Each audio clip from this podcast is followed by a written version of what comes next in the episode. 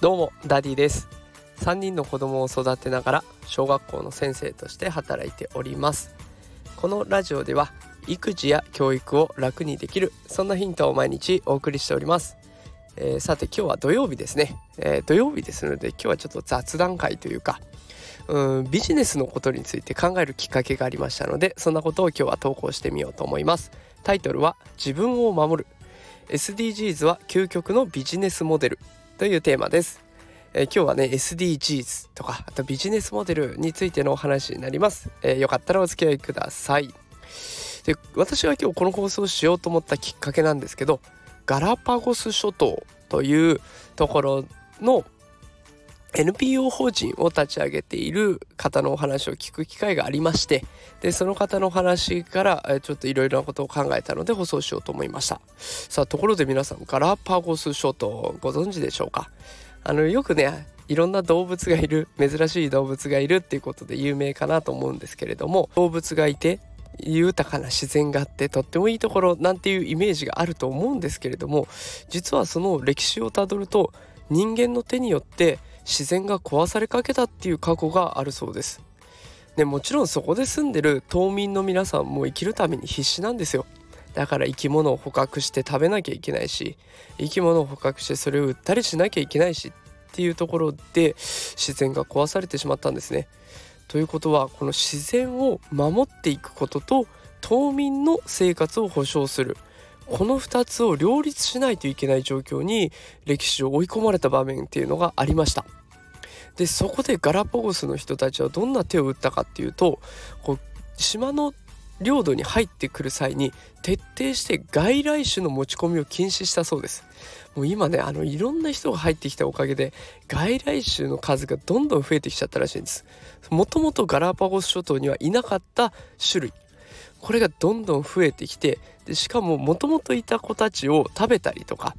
ちょっとね追いやっちゃったりしたりして大変なことになっているらしいのでその徹底して外来種の持ち込みを禁止しました。で入国時自分たちの領土に入る時には支援金を支払うシステムも作ってでしかも空港は100%自然発電で電力を補えるように設計をしたそうです。で、えー、こういったことだけじゃなくてね島民の皆さんもこの漁業とかあと何か生き物を取ったりして生計を立てるっていうだけじゃなくて観光業に力を入れるようになりました。こんなことをやっていくとですね自然を守って魅力的な島を作るっていうことがまず優先順位として挙げられます。でこれどんな効果があるかっていうと観光客が来てくれるんですよ。でお客さんが来ればその支援金を支払うシステムもあるし何か料理屋さんとかあとは体験ツアーとか組めばお金を落としていってくれるわけですね。そうすると島民の生活が守られるということで自然も島民の生活もどちらも守ることができるようになっていったわけです。でしかもこの取り組みが結果的に SDGs にも取り組んだことになるんですね。SDGs 今話題ですよね。持続可能な開発目標ということで、え17個の目標が挙げられていますけれども。これね学校でもかなり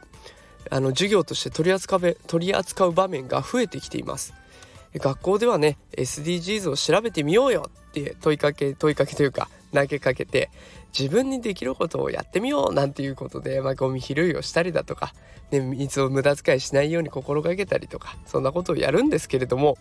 今の日本の子どもたちってもう生活が十分満たされてる子が多いんですよ。で危機感なんてないんですよ。子どもたちは SDGs の必要さ必要性なんてこの状態じゃ分かんないんですよ。でだとしたらこのガラパゴス諸島の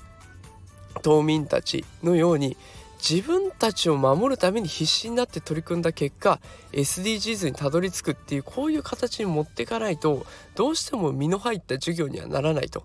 いうことになってしまいますだからまずは子どもたちにねこの SDGs っていうのを伝えるんだったら自分たちの困りごととか自分が大人になった時にどんな困ったことが起こるんだろうこのままだったらっていうことを考えるところから始めていかないといけないんじゃないかなと思います。でそれを解決すれば自分が守られるししかもそれは地球を守ることにもつながってくるとこれをガラパゴス諸島の取り組みが証明してくれたわけです。ね、これが理想的な SDGs なんじゃないかなというふうに考えました。さあ今日はねガラパゴス諸島のこの自然を守ってそこから観光客を呼んでそして島民の生活を守るというこの理想的なビジネスモデルそこから SDGs も結局は自分たちを守っていきそこが結果的に SDGs につながるんじゃないかなっていうそんな話をしてみました。ね土曜日から何をこんなに熱く語っているんだと思いの方もいらっしゃるでしょうがまあこんな話もたまにはいいかなと思って入れてみました。あの普段は育児とか教育関係あとは今話題のね仮想通貨暗号資産ですね。今暴落中でございますのでまあそんなことについても話をしています。でそれに絡めて NFT とかもね話を進めていこうと思いますのでよかったら聞いてみてください。それでは今日は忙しい中聞いてくださってありがとうございました。また明日会いましょう。さようなら。